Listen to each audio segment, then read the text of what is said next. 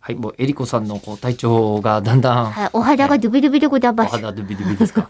ええすごいな、懐かしい感じになってるね。昔の昭和の小学生みたあいなのね、僕ね、のやつです。あー、なんだっけ、それ。え、えっ、と、日村さんがあおそうだ真似を、お真似をなさる。そうか 鷹の花席。えー、あのー、高野花さんじゃあ、はいこちらは、あラジオネーム、焼き鳥屋さんから、お、ありがとう。はい、えー、オリンどピんック、ななのええはい、どうぞ。オリンピックの取材お疲れ様でした。はい、はい。今回の収録でそのお話が聞けることを楽しみにしております。お、もうずっと近代五種の話してましたからね。まあ、近代五種以外もいっぱい取材してるんで、いくらでも喋ることはあるんですけれども。聞きたい。えうん。ーさて、で、普通歌ということではい腕を取ったわけですが、はい。えーこの度私というか家族の意向で車を乗り換えることになりました。ふむ。新しく購入する車はトヨタのルーミーなのですが、孫うことなくファミリーカーでございます。うんうん。ね。いいじゃないですかね。で、そこでお二人に質問ですが、はい。家族で大きな買い物をするときに、相手を不快にさせず自分の意見を通す方法などありましたら教えていただきたいのですが、よろしくお願いします。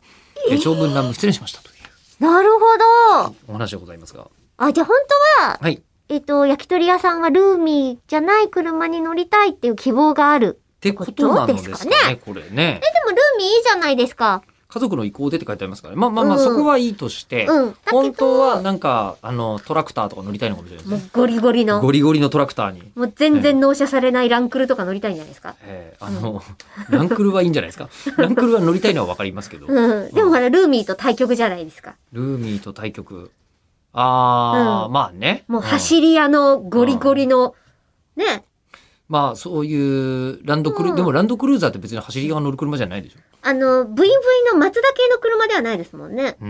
うんあの、多分二人とも車があまり詳しくない状況でこで、れ話し今、てるんでふすわけど、。っとふわっと喋ってふわまっしと喋た。ってだまかしたらフロントグリルのことを最近知りましたもん。フロントグリルってあの前から空気吸い込むやつよね。それと合ってるんですよ。だよねええあの、車の顔なんですけど、うんう私んずーっうと、ん。あの、こハンドルの上の、ここ、わかりますハンドルの上の。車。内、車内。ダッシュボードの上のところ、あ、メーターの上のとこメーターの上、あそこがフロントグリルだと思ってたもん。